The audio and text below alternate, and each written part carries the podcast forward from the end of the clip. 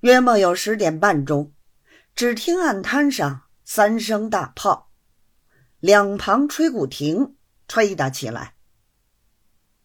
胡统领赶忙更换衣冠，头戴红顶貂帽，后托一只蓝扎大披肩的花翎，身穿枣红猞猁孙缺金开气袍，上罩一件寿桃貂马褂，下垂对子荷包，脚蹬绿皮蛙如意行靴。几个管家，一个个都是灰色搭连布袍子。天青哈勒尼马褂，头戴白顶水晶顶，后拖貂尾，脚踏快靴。其实，德政牌伞已到岸上彩棚底下。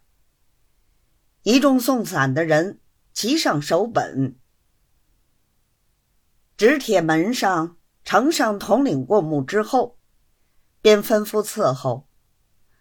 岸上。又生三声大炮。只见十六名亲兵，穿着红羽毛、黑绒镶滚的号褂战裙，手执雪亮钢叉，钢叉上一齐缠着红绸。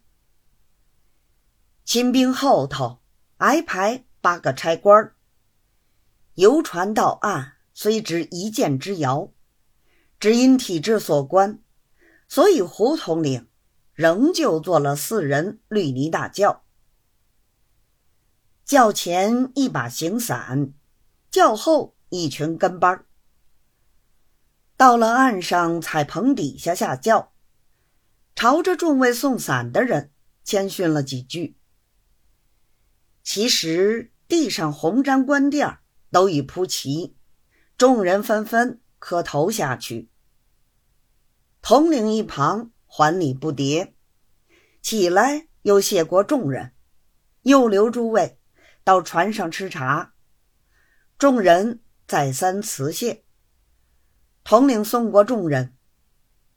其实各炮船船头上齐开大炮，轰轰隆隆，闹得震天家响。两旁兵勇长号，吹鼓亭吹打信乐。统领依旧坐着轿子，由差官、清兵等簇拥回船。